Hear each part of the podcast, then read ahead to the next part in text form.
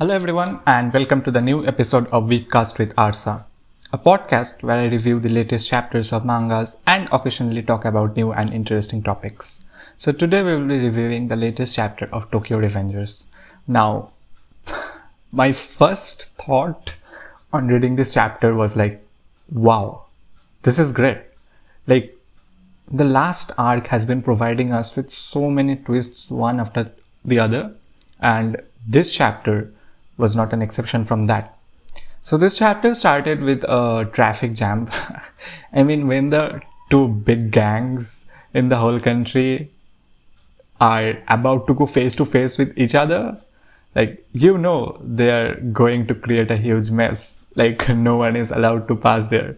Of course, like they are the biker gang, so they have blocked the whole road. They are literally in the middle of an intersection point, and no one can pass through them.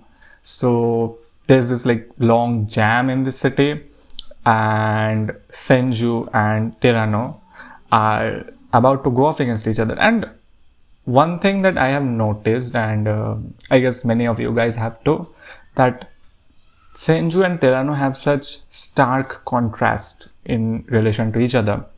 Terano is like this huge big guy who always seems to be angry like he has this wild personality that that can just go off at any moment. He's like a ticking bomb. And the way he just towers over everyone like looking at them with a angry ferocious look in his eyes he has this intimidating presence about him. Whereas senju on the other hand seems completely opposite to him. He seems more calm and composed. Like a guy who is easily bored at everything and of course he's not that tall like Terano South he is quite short but he also has insane mobility so but and he also does not have that intimidating presence that Terano has. So he is that guy whom you don't wanna judge him by his cover because although he might not look scary to you he has brought the former first generation Black Dragon members under his control. So obviously they wouldn't follow just anyone. So Senju is special and uh, I'm eager to know how he has managed to do that because bringing all those top guys, they are like living legends among them. You know, Black Dragons are a respected member, a well-known member in the gang community, and they have continued generations after generations through new leaders and everything. So all their members are highly sought after, and uh, the rival gangs are always looking to poach members from there. So naturally, the first generation of Black Dragons, around whom everything had started, they won't just follow anyone if they didn't think that he is capable of becoming a leader. So until now, we haven't seen what Senju offers them as a leader, as an authoritative figure. So let's just wait and see. I mean, one theory is that Senju is the second time leaper, but then again, there could be no time leaper itself. Like, I know there was this talk about Kisaki Tetta being the second time leaper and everything, and of course he wasn't. He, he, he it was revealed that ultimately he wasn't the second time leaper. He could not time leap, and so naturally we thought that someone else has that power. But it could be all possible that there is no second time leaper to begin with. So that theory could be null and void.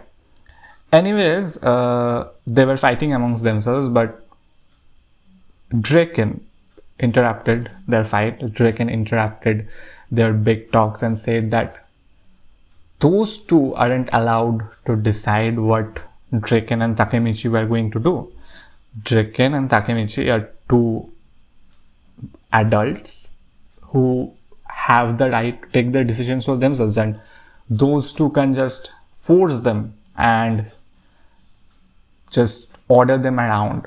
I mean, they were they are the ex members of Toman. So they also deserve to be shown the respect that the other gang members receive. So Draken also egged on Takemichi to say something. And Takemichi then had a flashback. He remembered why he had come to the present from the past. wow, I totally messed that up. It's reverse. Why he had come to the past from the present in the first place. That was to save Mikey, and he remembered how Mikey had told him in those moments to save him from his darkness, to save him from his own heart. So Takemichi remembers that and he gets a boost of confidence and he shouts loudly.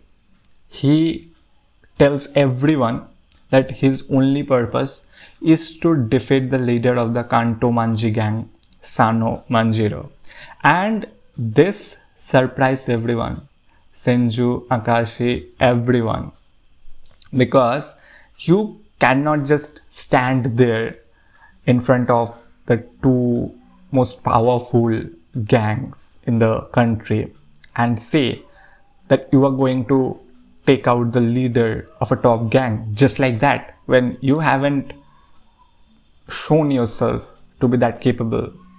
This is like kind of riling them up like a this what takemichi basically did was kind of annoy terano because he did not like that. He Terano, and as usual terano got angry. He was he looked like he was going to beat takemichi to a pulp. Like his eyes were raging with fire. I mean his nerves and all like totally went out of his hands and he just asks that what what exactly was takemichi thinking? Was he trying to interfere with the three deities?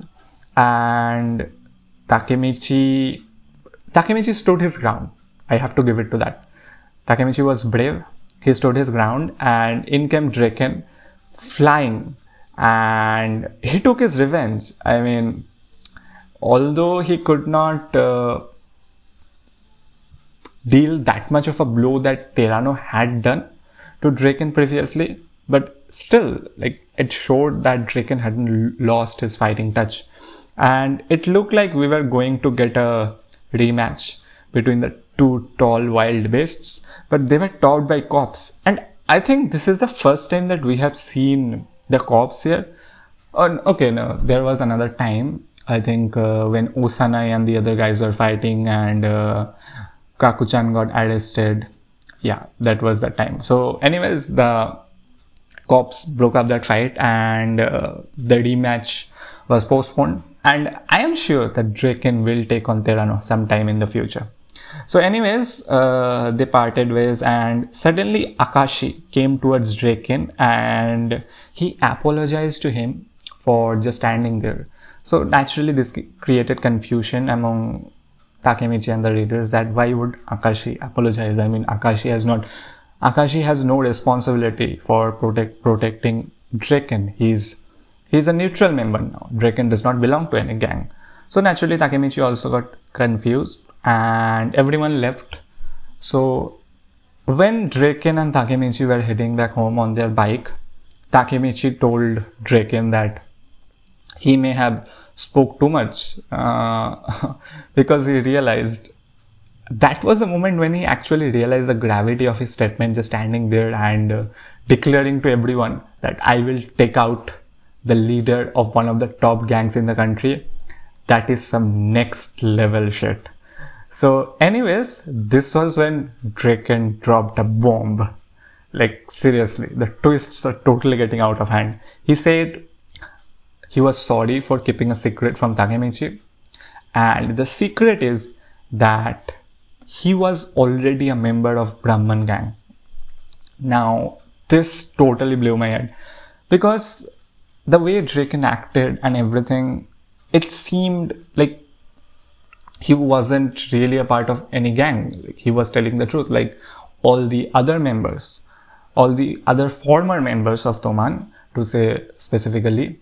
And this comes out of the blue. So the main question arises that why is Draken in association with the um, Brahman gang, which is a rival gang to Mikey?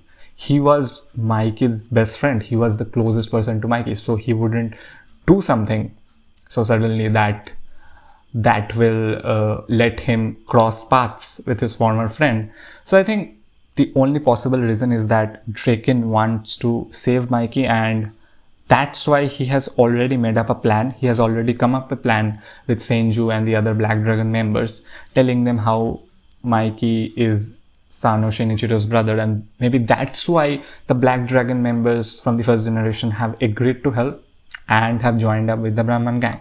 This is a very plausible reason, and another possibility is that maybe the former Toman members like Chifuyu and uh, the others are also already a part of the Brahman gang. Maybe not all of them, but I think definitely some of them are because they will be involved.